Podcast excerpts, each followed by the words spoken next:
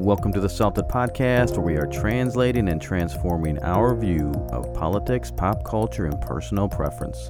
In this episode, we answer the question Is the church only concerned about you and your money? And how do we as gospel people respond to this question? Let's get salted. Welcome to the Salted Podcast. My name is Yon, This is Dan. Also known as Dollar Bill Dan. Yep. And D uh, Money. That's right. Back D in the hood. Money. That's what they call me. Yeah. Uh, back in the trailer park. Yes, sir. D Out money of the streets. out of the streets, and uh, you'll realize that it's important that D Money here is here today to discuss on this episode because we are talking about money, and we're talking, we're kind of answering the question: Does the church only want your money? which is which is a reasonable um, perspective, I think, of people in our culture. Right? They're looking in, listening in. They've had experiences in our culture, and and the perception is is, I think it's obvious that that for a lot of people, the perception is churches are about money and they only want your money. Yes, they're about removing you from your funds and putting it in their own coffers. Separate, Correct. yeah. And um, and then also at the end of this, you'll hear a little bit about the cashless society of Starbucks and our personal preferences about whether ca- cash. What we call you, Dollar Dan? Whether Dollar Dan likes to use cash, credit card, Listen, or as he I don't know if I wanna be Dollar Dan. I don't know if I want to be Dollar Dan. You know why? You got a dollar It's bill just- tattoo on your arm. But it's just know. a, but it's just a dollar. oh It feels so small. well, if you had a name that start with a B, we could call it like Yeah. Benjamin Ben or Or Benjamin billion, billion. Yeah. Yeah. Well, um, next time you see or interact with Dollar Dan, D money. yeah, he be careful. He might make it rain dollar bills. So, so uh, yeah. Anyways, the uh, we're, we're answering the question: Does the church only want my money? Which is, like you said, it seems like a legitimate Yeah. concern. It's a massive concern, and Yeah. probably a, a legitimate concern. It's based on people's experiences, right? Yeah. What they've seen and Yeah. And money, I mean, money is, yeah, it's not like it's a small little thing in our lives, right? Money plays a really important central role in a lot of the things that you and I, and probably you, our listener, do, or the things that you can or cannot do. And so um, it's not like everyone is kind of touched by the money conversation. And Jesus talks about money a lot. Um, and churches um, talk about money a lot. And it's also weird for us to talk about money um, like this because being church leaders, you know the the furthest thing from the, that we want to do is to make people think like hey if you're listening to this podcast uh, you should be giving your money to the church so we're gonna s- sneakily ask the question do churches only want your money just so that we can get your money um, that's something dollar bill dan would do back in the streets but not today Dollar not Bill. pastor dan that's right. Life change. Yep. Um, so we're gonna we'll talk a little bit about that, but um, you know, I think the church has a bit of a money perception problem. Um, lots of people ask that question: Does the church only want my money? Um, but before we get to the church specifically, let's. I mean, it's probably good to kind of zoom out and say, well, what kind of like how does how do Americans handle money when it comes to living generously and giving? um, to what would be maybe considered charities and nonprofits? How do, how do Americans actually handle their money in terms of giving it generously? And um, here's a trick question, or here, your dollar bill, Dan. So you'll know this. Um, I'm gonna stop making that joke now. So if you hear some some some kerfuffle, Listen. Dan has jumped across the table and is starting to beat me. If for people who don't know, because it's, I mean, clearly there's some listeners who don't know me well or don't or Yeah. don't listen very uh, often. Um, so they would they would uh, perhaps not sense the sarcasm in Yeah, that, there's- considering that I grew up in garage sales and continue to Right. be an avid thrifty Yeah. shopper. And if you It's the If you, ever irony, have right? the, if you ever had the joy of going out to lunch with Dan, he's happy to split a like a KFC meal with you that he's buying with a coupon. so yeah. So there's supposed to be some humor in the irony. yes, so hopefully you're catching that. Um, so Dan, um, what do you think are the three most generous cities in America, just in general? I'm going to say they're in the South, and I am going to say that they are um, probably conservative, and I'm going to say that they're probably big city. I'm going to guess Birmingham, Alabama. Oh wow, real specific. Thank you.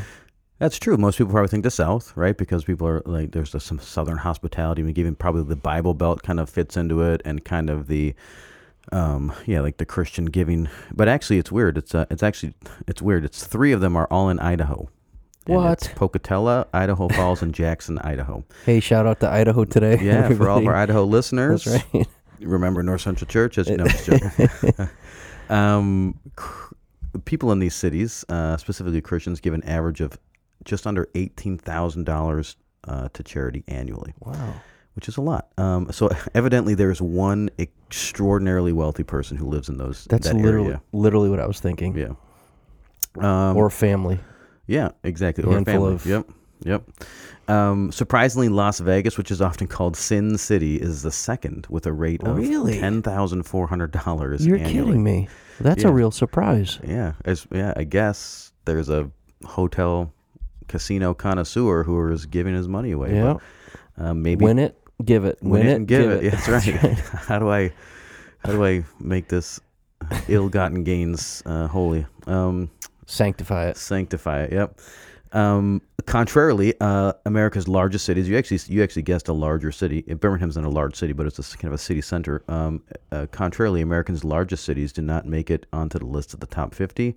Uh, that means, um, on average, in New York, Los Angeles, Chicago, Houston, Phoenix, Philadelphia, gave less than thirty three hundred dollars per year.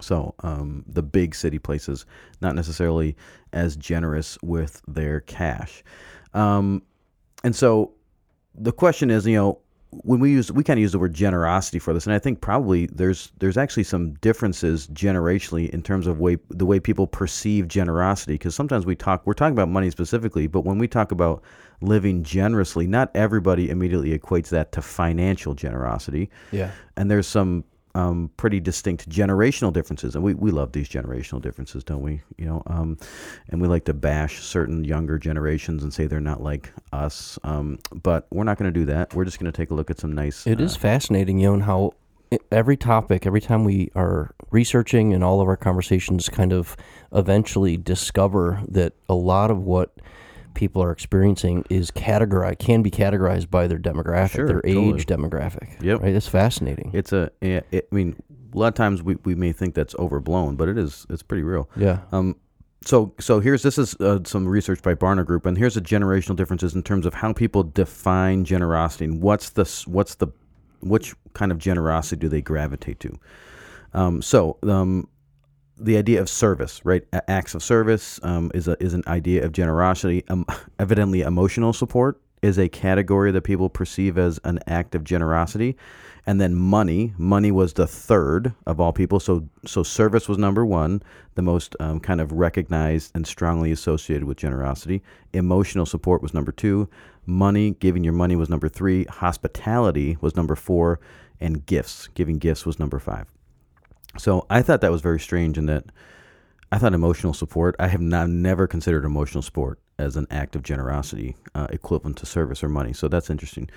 Um, but in terms of like who strongly associates with this stuff, um, let's go specifically to money. Okay, so money.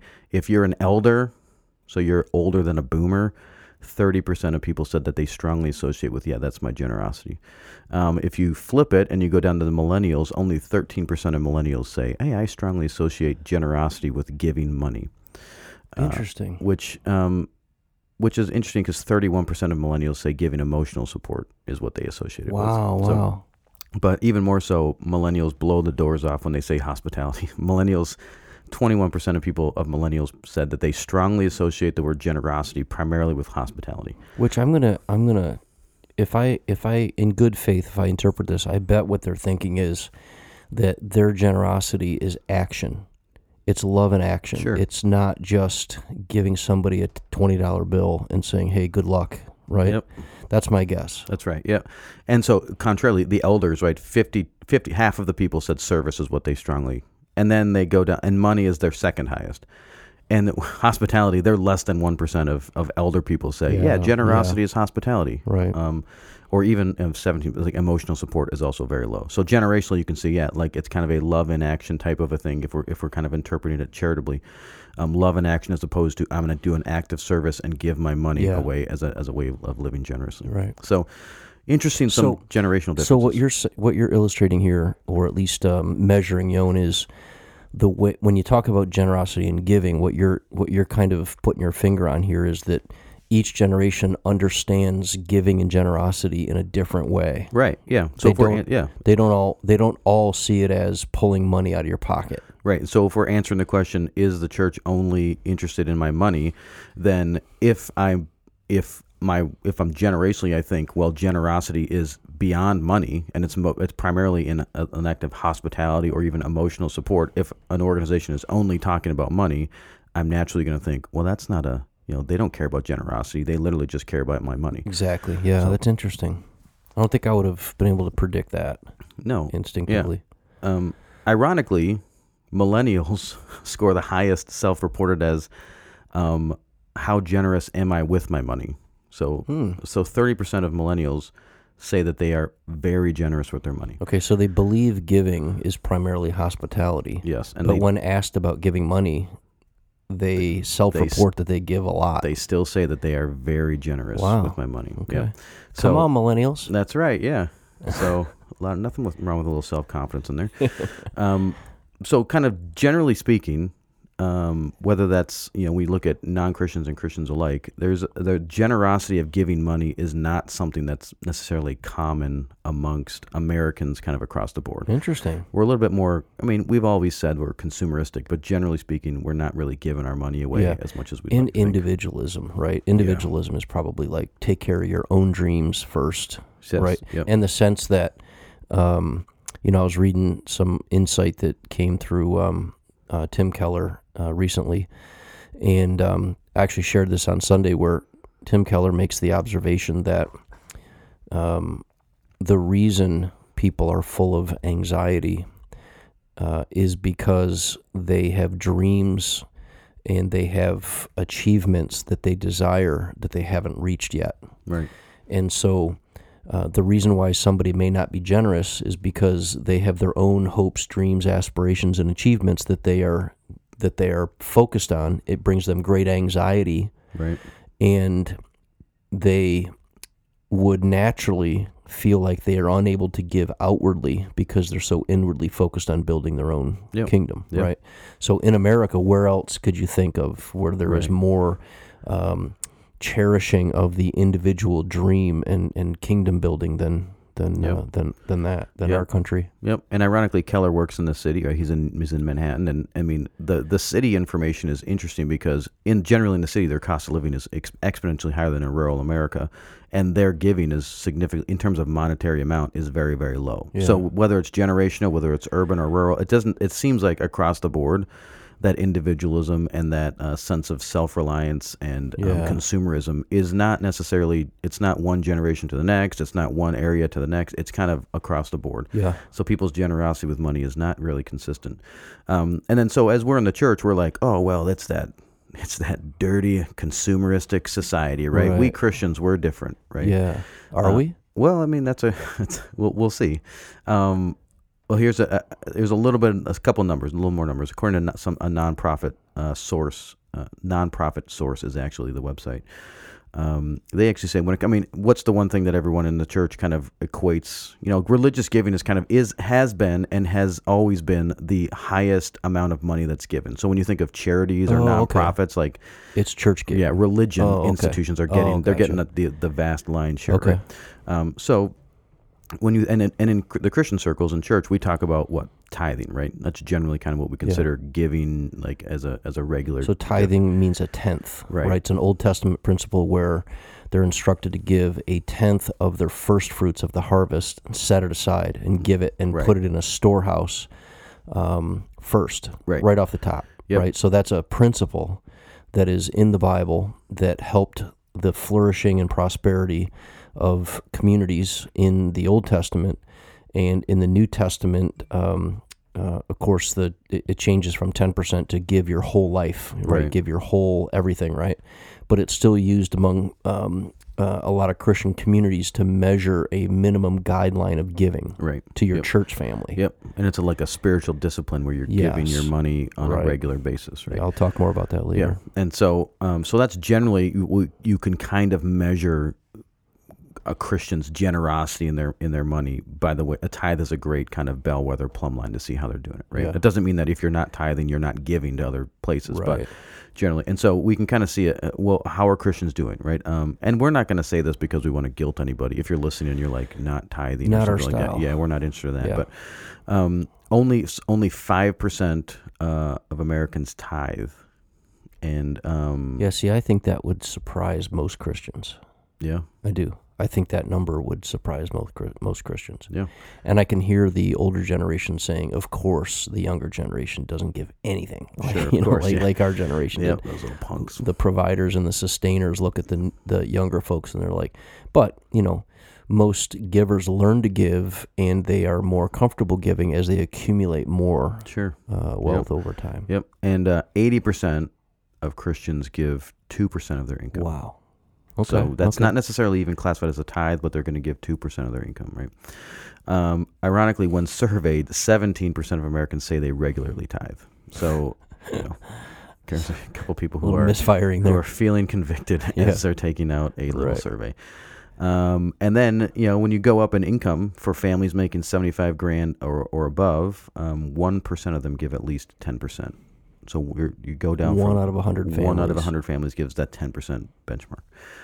Um, um, and then this is an interesting one: is that Christians are giving at a two and a half percent of their income, which is comparatively during the Great Depression that was at three point three percent. Wow.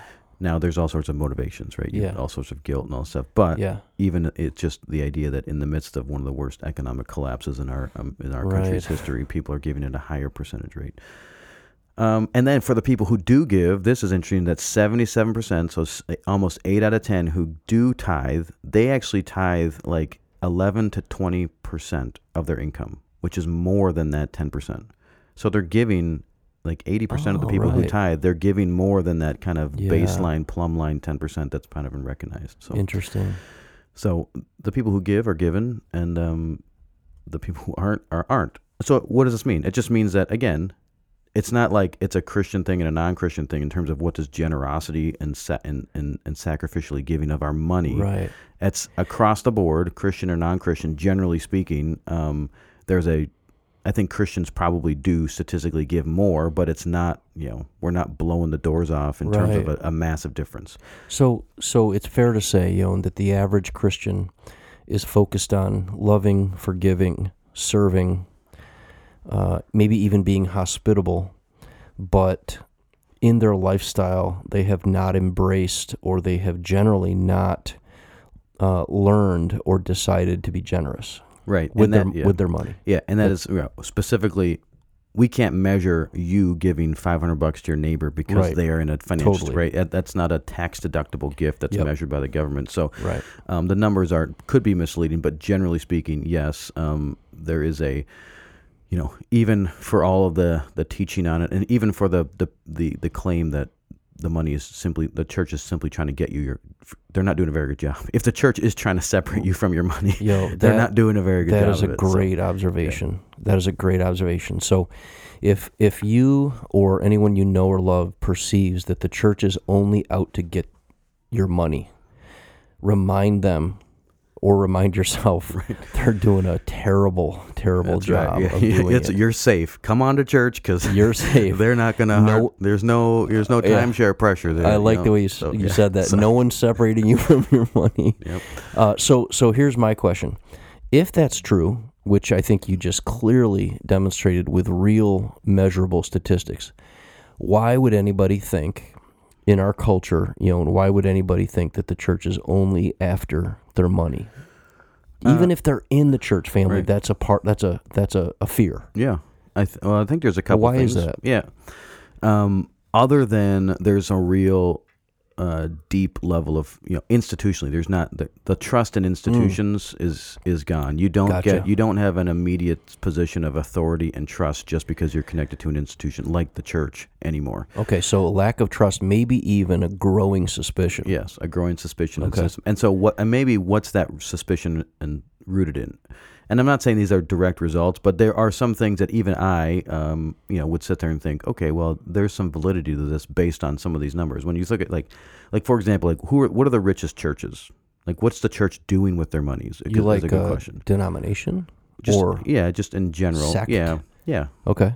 I mean, what do you it seems the, like the it would it would seem like I know the answer is going to be an institution that has tradition, but if I just scanned the horizon of our culture, it would seem like it's the mega church community that Right. has multiple millions of dollars worth of facility and entertainment and production value and so on. Yeah, But, yeah. And that, but to me, that's probably not the answer because it's so recent. It's probably going to be something uh, with with actual, with literally decades or centuries of tradition. Yeah. Well, so let's start with the the modern people that you mentioned, right? Mm-hmm. I mean, Joel Osteen's probably the most well known or one of the most well known TV preachers, right? Mm-hmm. His net worth is fifty million bucks, right? Hmm. So that's not, you know, I mean, that's a lot of money, but he's not like he's not Elon Musk. Um, Right. But the question is, what what is the what's a pastor who is pastoring a church doing with fifty million dollars worth of net worth? Right. And when when you look at the way in which people perceive hospitality or perceive generosity Yeah. as all of these other things, um, and so uh, Joel Osteen's one modern day, like a local or American guy, Creflo Dollar. I mean, you, I mean, you can't not Every time I hear that name, you got if you're gonna have that name, you gotta be. He literally has the the the cringy dollar bill Dan name that we gave you in his actual exactly, name. Exactly. This is not ironic, however. That's no, yeah, but his net worth is twenty seven million dollars. So he's on TV, you know, preaching and asking people to give him money, and probably we'll talk about this in a second, exploiting people for their money.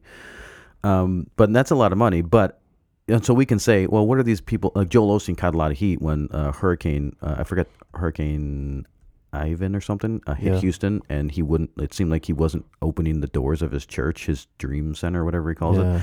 Uh, meanwhile, the, you know, as a as a place of refuge until he got a lot of social pressure and eventually opened it. So you're like, neither Yeah. are you're not either giving your money, your giant megachurch money, and you're not doing the hospitality and living generously. So there is a level of okay, well, what are these TV preachers doing with the money that they're asking everybody for? Right. Um, but that's not even the richest churches. So But those are the people we see on Yes. TV, right? Yeah, So we, are we're we're already cringing that that um, Joel and Creflo and others like them are receiving gifts and offerings and giving online or whatever for whatever ministry they're they're, they're um, advertising. Yep. And so you're right. Historic, these historical associations and organizations are the ones that have the massive amounts of Mm. money. So the Mormon Church comes in at number one as a hundred billion dollars net worth. Mormon Church With a B. with a B, one hundred Ho, Yeah. ho. And the Mormon Church is pretty big. It's a global organization, but Oh, a one hundred billion dollars is a lot of money. And so you could ask yourself, what are they like? Why does the Mormon Church need a hundred billion dollars? Where right? do they get a Yeah, hundred billion yeah. dollars? Aren't And- they? Aren't they also own? They own PepsiCo, right? Do they? I do. No, they do. I know they own like uh, Ancestry.com and all that stuff. Yeah, they own PepsiCo, Oh. which is different from Pepsi. Oh, There's a PepsiCo and a Pepsi wow. something. I'll But yeah. never drink Pepsi again. Or is that right? I don't know. Um, but yeah, I mean, so there you go. Uh, the question is, and most people, you know, don't most you know lay people in the world. They're not. They're they're looking at the the Mormon Church and the American Evangelical Church and kind of lumping them in the same place, Sure. right? Um, and the Mormons are pretty strict about like being in right standing. You got to compare Mm. like your W two, and then they have specific big cathedrals that you're not Ooh. allowed in if you're not giving your money. So, so that's how you do it. Well, they're actually really good at, at getting your tithe. Separating you. Yep. Uh, the next one's Catholic Church in the Vatican, so that's the one specifically in, in Italy Yep. and Rome. That's 33 billion. Catholic Church in Germany, 26 billion. Catholic Church in Australia, Australia is weird, Wow. 24 billion. Wow. Right. And uh, and then the Church of England, which Okay. take you know broke away from the Catholic Church, but it's a it's an international church, is 10 billion. All right. So- If you were to if you were to ask me, this is off the top of my head, if you were to say, Dan, the the richest church denomination in the world, I don't think I would have said the Mormons, yeah. and I definitely would not have guessed or even believed that if you added up the Catholic Church, Vatican, Germany, and Australia, that all of those billions would not even Right, yeah. be as much as the Mormon Church. Right, yeah. Uh, uh, Yeah, I think it's a pretty good testament to what we joked about the you know the evangelical church not being good at you know they're terrible at taking your money, but when you put when you layer on a level of legalistic kind of moralism Oh, that the yeah. Mormon Church does, you Yeah. can see where that you can see both on two ends, right? Joel Osteen and Creflo Dollar, they are. We'll talk about prosperity gospel in a second, but they're the prosperity kind of that end. But then the Mormons are kind of like the strict legalists do it, and that's you know again, that is a very effective way of Sure. Of um, you know getting that. It's a rite of passage, right? You're on the inside if you give, and if you don't, you're not in right standing. You're on the outside. Right. Yep. Yeah.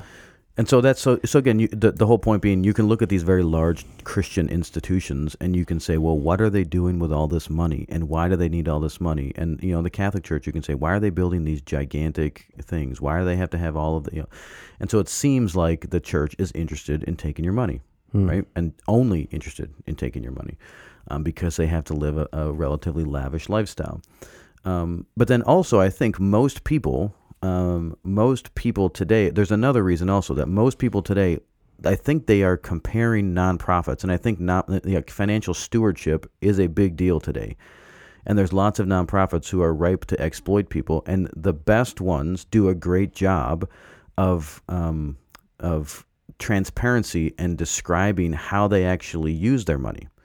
And so you can't look at the Catholic Church books. You and I can't look at the Ch- Catholic Church, Church books and say, "How are you spending that money?" We can't look at the Mormon books and say, "How are you spending that hundred billion dollars?"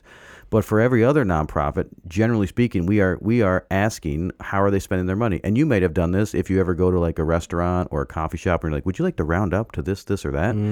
I sometimes I'm wondering, who is this charity and how are they? What percentage of their money are they spending Right. on Oh, the yeah. actual kids or Oh, the actual totally. people? Right. Yep.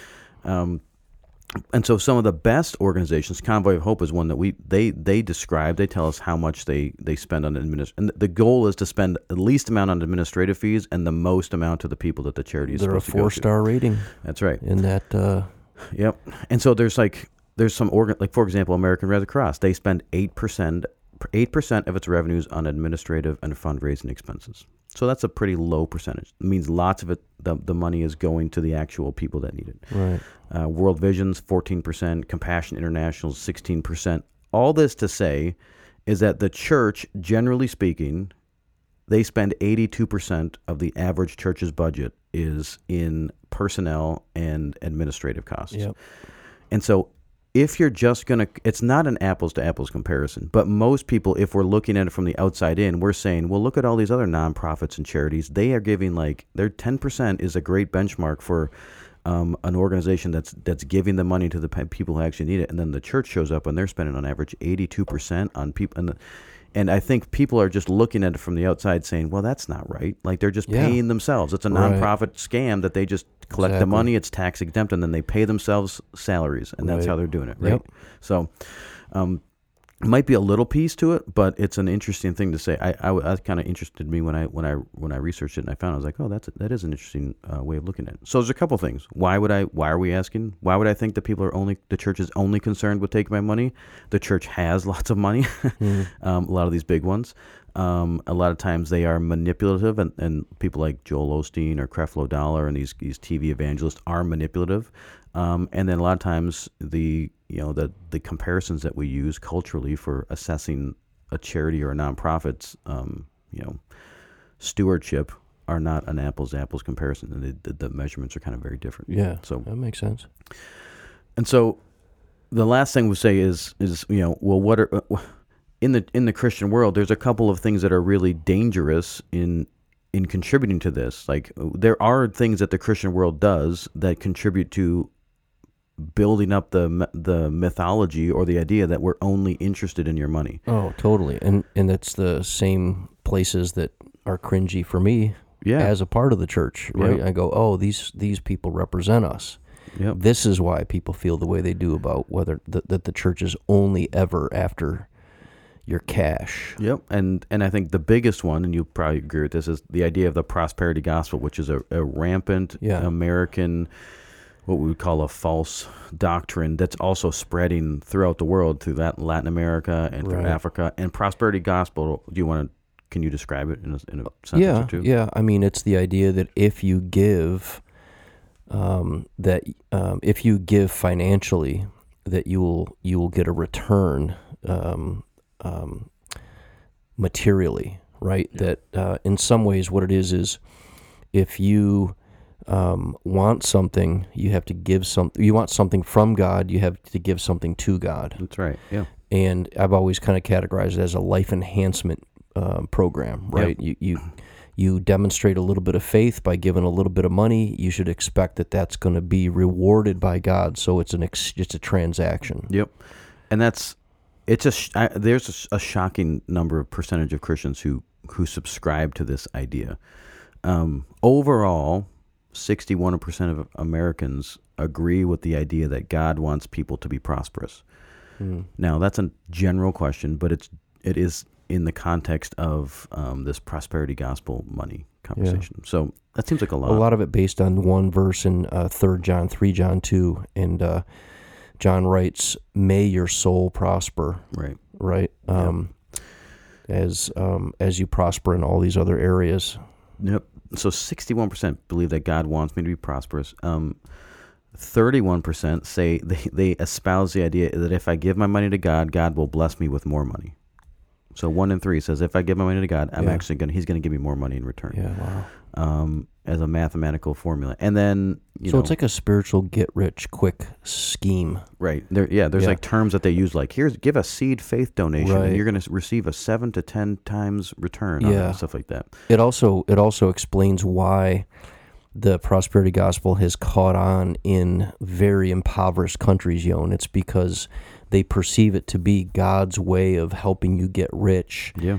And the the incentive for this get richness is American Christians. They see Right. American Christians who are wealthy, right? Especially the the, the teacher or the uh, proverbial televangelist, and they're like, "Oh, look at that lifestyle! This must be the spiritual sanctified version of a get rich quick scheme and it's obviously sanctioned and sanctified and uh, validated by God himself Right. this Yep. is his idea so Yep. they they uh, the impoverished countries which by the way prosperity gospel is I mean I, I shouldn't say this because I don't have the numbers in front of me but last I knew it was wildfire Yeah. Yep.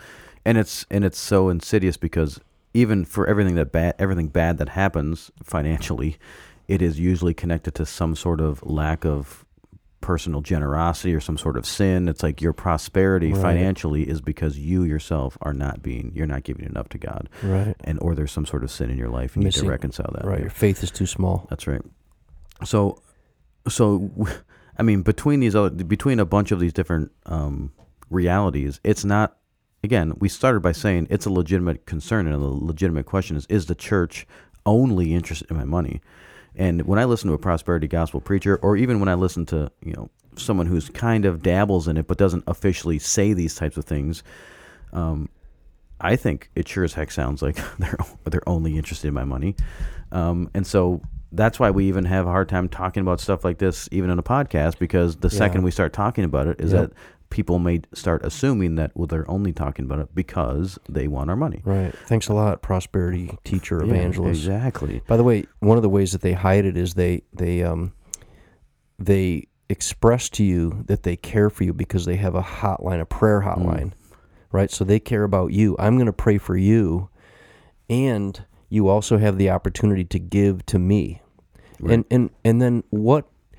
It doesn't take a, a, a whole lot of effort to notice that the transaction is this: I'm going to pray for a miracle for you, and if you and by the way, here's how to give to me Right. right? Can anybody? Is there anybody who doesn't see that connection? Right. Right. I want results from my prayer. Thank you for letting me call you and and and have you pray for me. Yep. Um, and I recognize that it probably would serve me well if I gave to you. Yeah. It's a modern day exploitation like back in the Catholic Church, right? Yep. Yeah, well, give your money, Indulgences. indulgence, Yep. give your money, and then we'll pray for you, and they'll Yeah. be fine, right?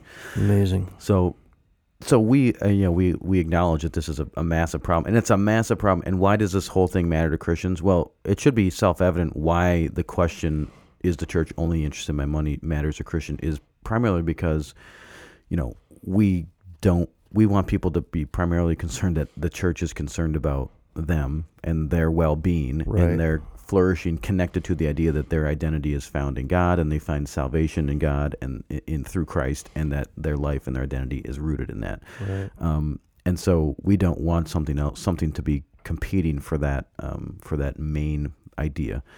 And there are a lot of false gospels out there, and this prosperity one being a very insidious one that has kind of that's very sneaky and it builds its, it works its way into our churches. Um, and we want to be different than other people as we live what we describe in North Central Church as transformed lives, right? We're transforming our world, but that's Yeah. we're only transforming our world because we ourselves have been transformed and we're living differently when we're reflecting the generous character of Exactly. our God. So exactly. And we'll mention a few other ways in which the church has a reputation for, uh, or the perception is being grown or um, projected that the church just wants to take your money, right? Right. So, prosperity gospel is one low hanging fruit example Yeah. of what people see on TV or what they've traditionally seen on television. but it's also an it's also a, an important part to warn against the idea that being gener- not being generous with my finances is totally fine. Like Yeah. like I'm I'm generous in all these other ways. There's actually a, a stream of thought that um, it's like, well, I I pay my taxes and I and so that's my generosity. I'm taking care of the I'm taking care of the the the least of these, right? And so I don't have to give any money to any of these other charities because I'm paying my taxes and the government's doing it on our behalf. And if I didn't pay my taxes, those people's needs would not be met. Wouldn't that be an interesting conversation to speak with someone who believes that the more you give to the government, the more you help people Right. with real legitimate needs? In other words, like there's people who believe that, Right. that yeah. the government is is the are the people who you trust to do that is right. amazing. to Yeah. me. Yeah. It's a Be a fascinating conversation. Yeah, and I, and I and I think we are not the don't pay your taxes. We're obviously on the pay your taxes train, um, but also um, saying simply that well, my generosity is simply in giving emotional support or hospitality, or even an act of service. Those are all great, but um, you know. That's probably not enough and because Yeah. Jesus does talk about money a lot, and so Yeah. being living generously with our money is an important piece. But you get to tell us like all about What- that. And like, well, how do you? Well, what do you do? Like, what do you? How do you actually transform all this stuff? Yeah. Um, I, I hope that I've got a couple of different streams here I'm going to dive into. Won't be long, but but I think um, it might be a lot. So I, I would, I certainly uh, authorize listening to this section in bits and pieces if you're trying to take it in in any way, shape, speed. or form. Right. Slow it Yeah. down to half speed. Yeah. You'll be here for the next four hours. Exactly. You know. Uh, but most people would be surprised. I think I'm surprised um, to find out how much Jesus talked about people's individual wealth. Um, you know, because Christians should view, again, this is why we do the Salted podcast, Christians should approach this and see this topic differently than non Christians. Right. And our view of this topic should be transformed by knowing God and understanding God. And a part of understanding God in this topic is to recognize that Jesus talked about money so often. In fact, he discussed the topic of money more than he talked about faith and prayer if you combine them. Um, That's a lie. I think you're lying. we'll do the research. Oh, Count all the verses, Yon. I counted them. You go ahead and count. Tell me what you come up with. letters? And also, 16 of 38 parables were concerning how to handle money and wealth a lot. possessions. 16 of 30. That's More than lot. half of his parables were about dealing with your own wealth, right? So it's impossible to be a conscientious, serious disciple who follows Jesus and reject any teaching or talking about wealth and possessions. Hmm. You can't do you can't do it. Right. Je- it was it was that important to Jesus, so it's that important to Christians. So that puts us in a position as church leaders to say, to be a biblical church leader, you have to teach what Jesus taught. You have to live how Jesus lived, and you have to internalize and embrace the principles that he taught. Um, so, as a church leader, if you if you teach biblically, right out of the Bible, you're going to be dealing with this topic a lot. I think is where I want to start, right? Um, so, and you know, here's a here's a way here's an easy way to, um, I think, start. Let's let's ask this question, um, and I think it's fair to ask. If you ask the question, does the church only ever want your money? I would have a follow up question to help understand this. Does the Red Cross only ever want your money? Yeah. does United Way want your money? Does the YMCA want your money? I mean, even the I bet you the SPCA wants your money. The Red Cross wants your money and your blood. That's So it's both. Yeah, don't and the church doesn't want your Yeah, blood. I mean, come on. Uh, we, we, we, we celebrate Jesus' blood. We don't want your blood. We already have enough Yeah, blood around here. Exactly. So, um, so the answer to the question: Does the Red Cross, United Way, YMCA, and SPCA want your money? The answer is yes. But I think it's more important to def- to, to say this: that they don't necessarily want your money. All those nonprofit organizations need your money. I don't know if they're all nonprofit, but they need your money. And so, are there some dishonest, greedy, and cor- uh, corrupt church leaders who only want your money? Of course Right. um, we mentioned some televangelists, um, prosperity gospel churches. By the way, speaking of prosperity gospel churches, I, I read not too long ago, I'm literally within the past couple years, that Benny Hinn was on a repentance tour recently. Did you know that? No, if you don't know who Benny Hinn is, just pause and go look him up. yeah. So and he was uh, repenting for his teaching uh, prosperity gospel that he believes with the help of his um, grandson or nephew Hmm. um, i think his name is um, uh, Costi Costi Hinn he's a church planter i think last i knew So you, you want to know the problem? Here's the problem. You know what I think of? what You're like, he's on a repentance tour. I'm like, this dude found one last hustle. Yeah I he's like, I'm gonna take I a know. tour, and I'm, I'm just joking, but I know, a- I and we know. believe that the Jesus can transform people, and so obviously we, I we- know. We, would trust that that has happened. well Um, what he's saying is he took the teaching too far Right, that yeah. there's some truth in it Sure. right that when you give you should expect that god is going to bless you he took it too far Hmm. Yeah. so That's that's good. to me that's fascinating. That's a huge deal. Yeah. Um, anyway, so some there are some dishonest, greedy, and, and corrupt church leaders, and and they literally uh, profit from the gospel message, Mhm. right? And Paul warned about that. Yeah. Um, in fact, um, I think about this is actually hits home for me because I grew up in a home where uh, I had a mom who was an avid TV preacher Mm. follower, um, and uh, I still remember this very, very vividly. That my mom would talk about or watch this guy that was. Um, uh, I won't even mention his name because I don't want to send people into a tailspin. Uh, but he, but she followed this prosperity, all all of them on television, really, and and I remember her um, ex- talking about giving a vow of faith. Right, it was a thousand dollar vow of faith, and we were a very, very uh, modest family, uh, lower socioeconomic uh, category or, or level for sure. And, and I remember my mom talking about this vow of faith, thousand dollar vow of faith, thousand dollar vow of faith. And I also I actually got the impression that my mom was giving multiple thousands of Mm. dollars uh, as a vow of faith. And then one day she hands me an envelope, slides it across the, the countertop, and she says, Here's my increase. So I opened it up, and inside of it is this inside the envelope, Yon, it's a insurance refund check for seventy five dollars.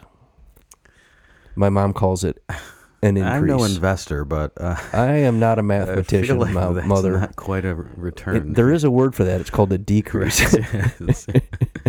So get this: in her economy, in her mind, in her eyes of faith, she gave and gave and gave at least a thousand dollars to a televangelist, and then when she gets an unexpected refund of seventy-five dollars, she sees it as God responding to her faith and sending her this unexpected miracle. Yeah, Right? but did she get 13 of those different Yeah, exactly. And also, the- And also, did she get a thank you note from the televangelist for paying for his beach homes, four beach homes on around the world on all the coasts of all know, the? Costa Did she? Rica? She, did Oh. not. She did not. Um, at least she didn't. She didn't. Um, so my mom's approach, Right. uh, my mom's approach, um, exposed me to the dishonest, greedy corruption. Sure. Right, and if the, of course this is not the greedy corruption of a local church. This is Sure, a yeah, course, yeah, parachurch, yeah. you know, celebrity preacher, right? A TV preacher.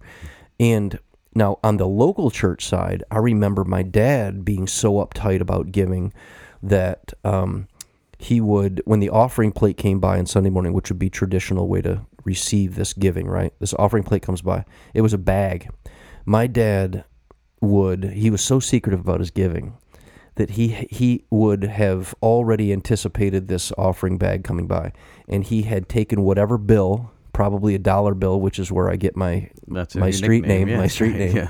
and he would fold it up, you know, origami style. It was so small, No small, tiny. what it he is. could fold his fingers over and completely cover up the the the origami giving, and he would dip his hand into the bag and let go of it.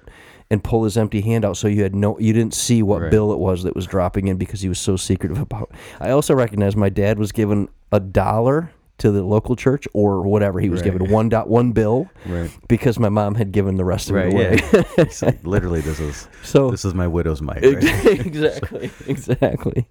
So I don't know who had more faith. I don't know if it was yeah. my mom for giving It's true. thousands or my dad for giving the only thing that he had left in his pocket. I have no idea. But I was very much uh, uh, exposed to what I what I would describe as dishonest, greedy, uh, corrupt church leaders or uh, quote unquote quote unquote church leaders on television. Right.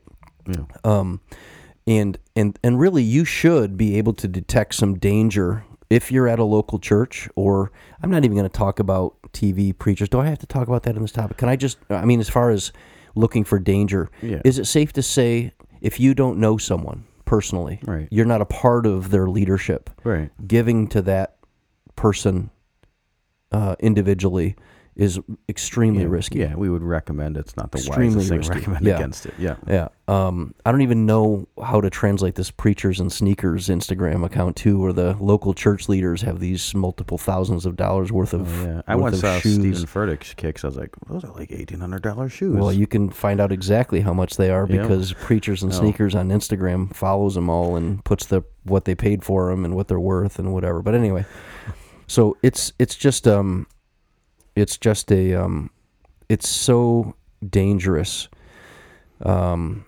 to just give to a celebrity Sure. person, right? Yep. So so here's a sign of danger. If you're at a local church and you're wondering, is this church just want my money? Here's one sign of danger is that the ask for giving is driven by fear. right.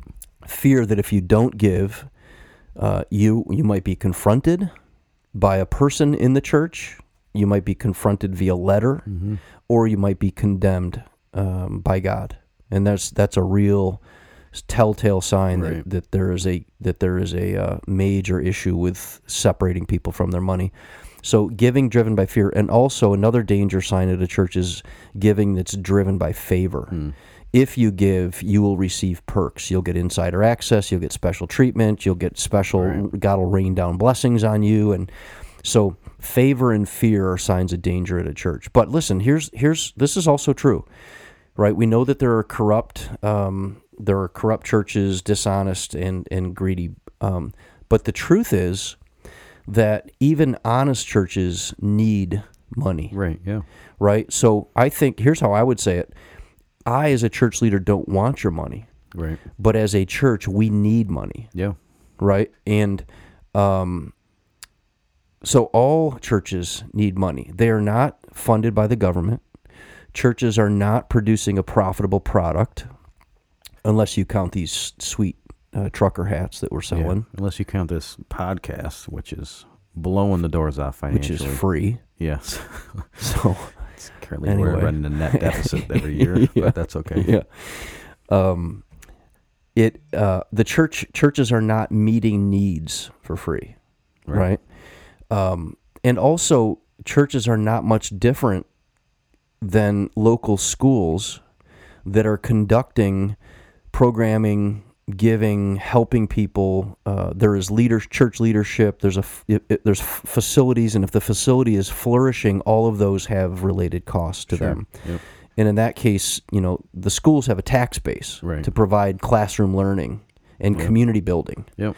and the flourishing of those students and the Yeah. and the leadership of the school administratively and and and uh, Right. um, institutionally, Yeah. right? Well, the church has very similar um, community programming, giving, needs, leadership, and a facility, and there's no government funding. There's Right. no. It's fact, very different than other other charities and other nonprofits, right? Like World Vision or something like Yeah. that. Like everyone's no one is giving to World Vision and then expecting someone from World Vision to check on them and Right. give them premarital counseling, Yeah. right? It's like the the Yeah. burden of like all the stuff that's required for the local church leadership to actually be an effective For sure. minister and equipper of the gospel. It's really a high touch thing, and so Totally. even like we said earlier, looking at the like a, a non, another nonprofit compared to how they spend their money in the church, it's, it's Yeah. so different. That's so true. Um, so there is a biblical method of funding a local church. Uh, it it it surprisingly, you know, maybe not surprisingly, it is not a TV telethon. Um, It's good because we haven't done one of those yet. no, we're we're we're um, working on our podcast telethon. Yeah. yeah, that's not true. So the biblical method of funding is it's pretty simple. It's the generous giving of church family members. It is if you participate in it, you contribute to it. Um, and one way to think of it is that God has this idea that the local church would be funded in a very similar way that a family provides a Thanksgiving dinner or celebrates or enjoys a Thanksgiving dinner. And that is this that, like Thanksgiving meal with your family, everyone brings something, every con- everyone can contribute a little something. Which translates into everyone eating a lot. So if everybody Right. contributes a little, in the end, everybody gets a lot. Right. It's very similar to how God has structured the biblical funding of a local church family. Um, and you know, based on a Christian worldview, if you look at if you look at um, giving from a Christian worldview, you're going to come across the word stewardship.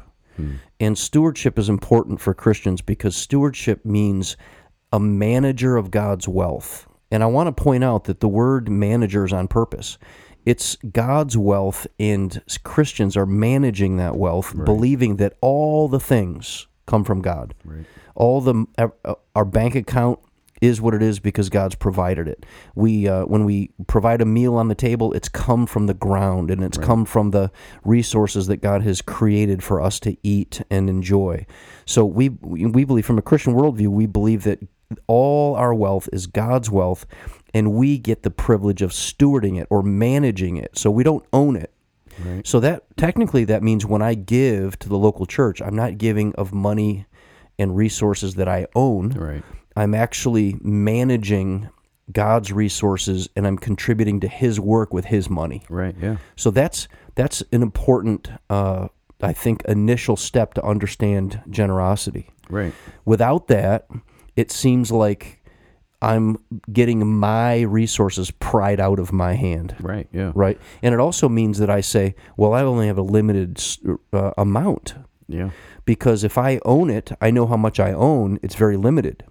But if I'm just stewarding something that God owns, God owns everything, hi- hi- His infinite resources at His disposal that He Right. gives me a portion of, then I can say, well, uh, I may see under my care I've got a limited amount, but I actually am just managing resources for my owner who owns an infinite supply Yep. right? So that's that's important when we look at that. So that's where we get the idea that you know tithing is a guideline. It's a it's a tenth of your um, first fruits. So um, that's a agriculture term right? So um, and that's a guideline to help Christians who are growing in this area of generosity to be able to measure faithful consistent giving. Right. So the tithe says if you tithe, and I like to say, I don't, I'm not quite sure in the New Testament you could say that number tenth is the Right, number. right. I think that uh, in the New Testament you could make the case that um, giving faithfully, regularly, in proportion to what you give, a percentage. Uh, for a lot of people, it starts low, and over the years it grows bigger. And uh, but uh, the percentage, the tenth, is just a seems like a, a reasonable starting point for some people Yep. Uh, and then and then beyond that would be just offering uh, special needs that people have, giving spontaneously. But the tithe is the way biblically that in the Old Testament that the resources were gathered to contribute to the community, and in the New Testament also works. But some would say, well, in the New Testament, Jesus said, and, and Paul says this in Romans chapter twelve, verse one, that you give your whole life. You, you the, the now the now Jesus sets the standard for generosity, and it's not just giving a tenth of your income; it's giving your whole life. Right. And then in the book of Acts, we all? see. That's it. Sorry. That's it. Yeah, that's it. Oh, okay. yeah, I talk about uh, talk about a uh, um, trying to figure out how to get that message out in a in a tang or a uh, palatable way Right, publicly. yeah, I mean, totally. zing. Uh, so so uh, really quick, I want to mention three things that biblical generosity is. Um, in biblical generosity, there's three tests that we see in the New Testament. That biblical generosity is a love test. In 2 Corinthians chapter 8, uh, Paul's writing to the church at Corinth, and he said, I'm not commanding you to do this giving, but I am testing how genuine your love is for others. What he says is, look, this church is given, and I want you to give too, and I'm not commanding you to, but but do recognize that this is a test for your love for other people. Your giving, your generosity tests how committed your love is as to whether or not it's just merely words Right. or if it's love and action. Yeah. So giving is a good way for people to say, this is how much I love people, my church family, other church families, my giving measures Right. how Yeah. much uh, I'm willing to actually express my love in action instead of words. And it's also in the New Testament a treasure test. Biblical generosity is a treasure test for where their heart has placed its trust. Jesus Mm-hmm. talks about that. He said, if you want to discover what your heart cherishes, inspect where your treasure Yeah, goes Totally, yeah. you you can tell what someone loves, where their trust is, what their hope is, where they find comfort, and where they find security. Just inspect where they're spending their money. Yeah. And so Jesus says that's basically a treasure test. yeah. Uh, and then Paul writes this letter to young Timothy, who's a church leader, and here's what he says about um, teaching. Um, he says, Teach those who are rich in this world not to be proud, but also not to trust in their money, which is so unreliable. Their trust should be in God, who richly gives us all we need for our enjoyment. Tell them to use their money to do good. They should be rich in good works and generous to those in need, always being ready to share with others. So the local church would say, um, our church family is full of those kinds of people who have needs Right. Yeah. and that giving good works and giving money is a way in which you're testing where your treasure's at. Do I trust in my wealth or do I trust in God who provides everything I need? So Which that's- kind of validates the whole emotional support, acts of service, hospitality as It does. as as giving generously, but Yep. it doesn't disclude the financial element correct. as well. Yeah. That's so that's Those very very- millennials know the Bible better than everybody. listen, they are they are leading I should say they're, we millennials. they're top tier. Yeah. I could- yeah, yeah. that's good. All of a test. sudden you're including yourself in that category. I noticed. only when it's beneficial. exactly. So the last test, um, again, I'm talking about biblical generosity. Uh, it's, it, it, it's a love test, giving. It's a treasure test, and it's also an excellence test. And this is this is a fascinating portion of Scripture. Again, Paul's writing in 2 Corinthians chapter eight. He's writing to the church at Corinth, and he says to them, "Since you excel in so many ways. And then he lists how they excel. They you excel in your faith. You're gifted speakers. You can just picture this in a local church, right? All these people full of faith, and they're full. They got the gifted speakers that come across the platform and they talk and teach and preach. And you're gifted in, and you excel in your knowledge, in your enthusiasm. You can picture these, you know, um, vibrant contemporary churches. Yeah. And you excel in your love from us, right? We totally love you. And then he goes, I want you to excel also in this gracious act of giving. And it, it just strikes me that you don't probably have to encourage people to excel in their speaking, their knowledge, their faith, and their enthusiasm. Right. But you probably have to make an extra line in your letter to say, good for excelling in all that, Right. but don't forget you should also excel in your giving. Hmm. Because our heart is is inclined to take, not necessarily to give. Our hands are are tend to be closed for our own individual Yep. good oftentimes the right reasons um, and it would take a work of god or a work of a church leader to say don't forget to keep your hands open your heart open um, and that translates into opening up your your wealth so but there are tons of ch- mistakes that uh, are made among churches, and um, I think this might be a good way to close this segment out, Yon, and just and just help people remember that there are money mistakes that are easy to make when you are living your life among church a church family, Yeah. and one is giving directly to a preacher. Uh, I've already mentioned it, but it's far more, I think, biblical, and it's a far less risky to give to a local church. That uh, all all the churches I can think of that are healthy, um, they have layers of protection to make sure that your giving goes to the in, intended Sure. and and, and Yep. biblical place. Yep. That's preacher doesn't get to do whatever they want with it. Exactly, Just kind of- exactly. It's not a slush fund for Right. the for the preacher. Um, and and secondly, uh, here's another money mistake if you live your life among churches as a Christian: giving to get something back. Hmm. If the giving is to get something back, special treatment, special favor from God, that's a that's a big mistake.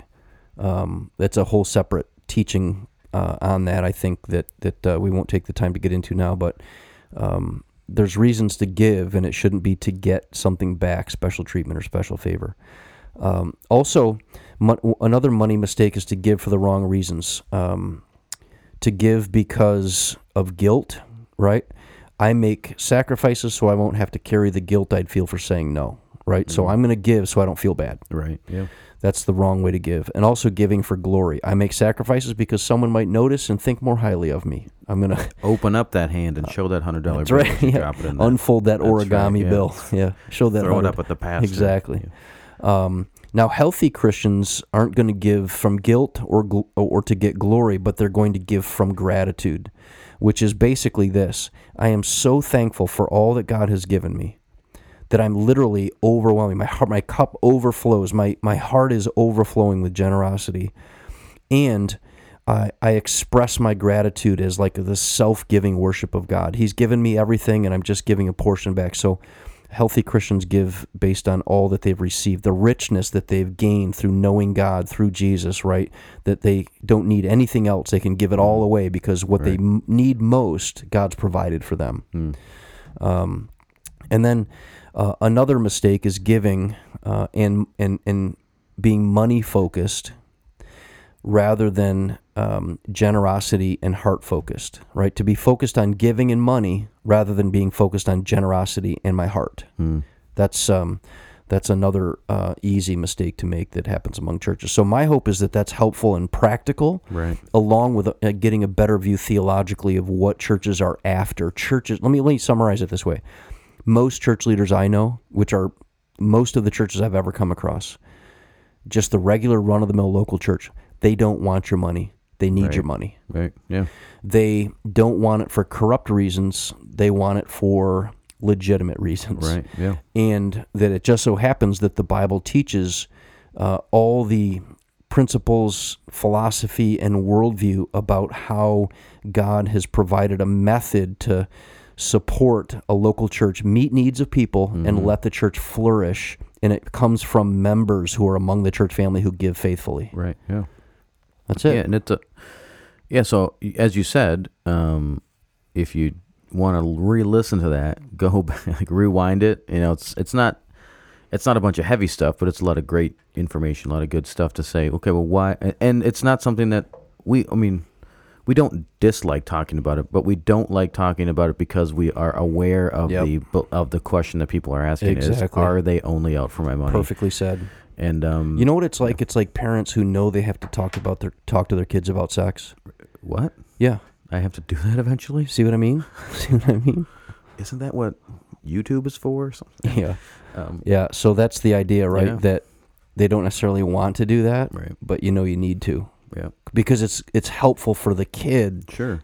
to know and understand these things. Yep. It's Yep. not helpful for them not to know or so that's that's in some ways. Yeah. It's Uh, our, and and that's the last time- responsibility too. The responsibility to say how do you you know equip the, the church. And that'll be the last time I ever make that metaphor. Um, Yeah. Thanks. Use that again. Ruining the end of the podcast. Let's save it with some personal preferences. yeah. Personal preferences. Um, because your dollar bill, Dan. It's a new world. It's a new digital age. And if you, I know you're not a Starbucks fan because you're a, a bit of a coffee snob. And um, but did you know? Evidently, you can no longer pay with cash at Starbucks. That is it's here. It's here, and it's um, arrived. And so the question before you is: If you had a choice, uh, would you like to pay? Stuff, you'd like to pay stuff with cash, with an actual credit card, a traditional ca- credit card, or with something like an Apple Pay? Yeah, this is so easy. Uh, I mean, uh, it would be Apple Pay, or it would be you know one whatever like paying with my phone, whatever source I've connected to. The mark paying with the mark of the beast. Yeah, exactly. So digital currency, yes. Um, and we're totally into uh, all the risks and and uh, uh, epic um, traps that are on the way with digital payment. But um, I, I often say when uh, I've struck up a conversation with somebody at a cash out, I've I often say it's never been easier to spend my money. It's true. Literally, double click, Yep, gone. it's gone. What about you? Uh, well, I'm in the.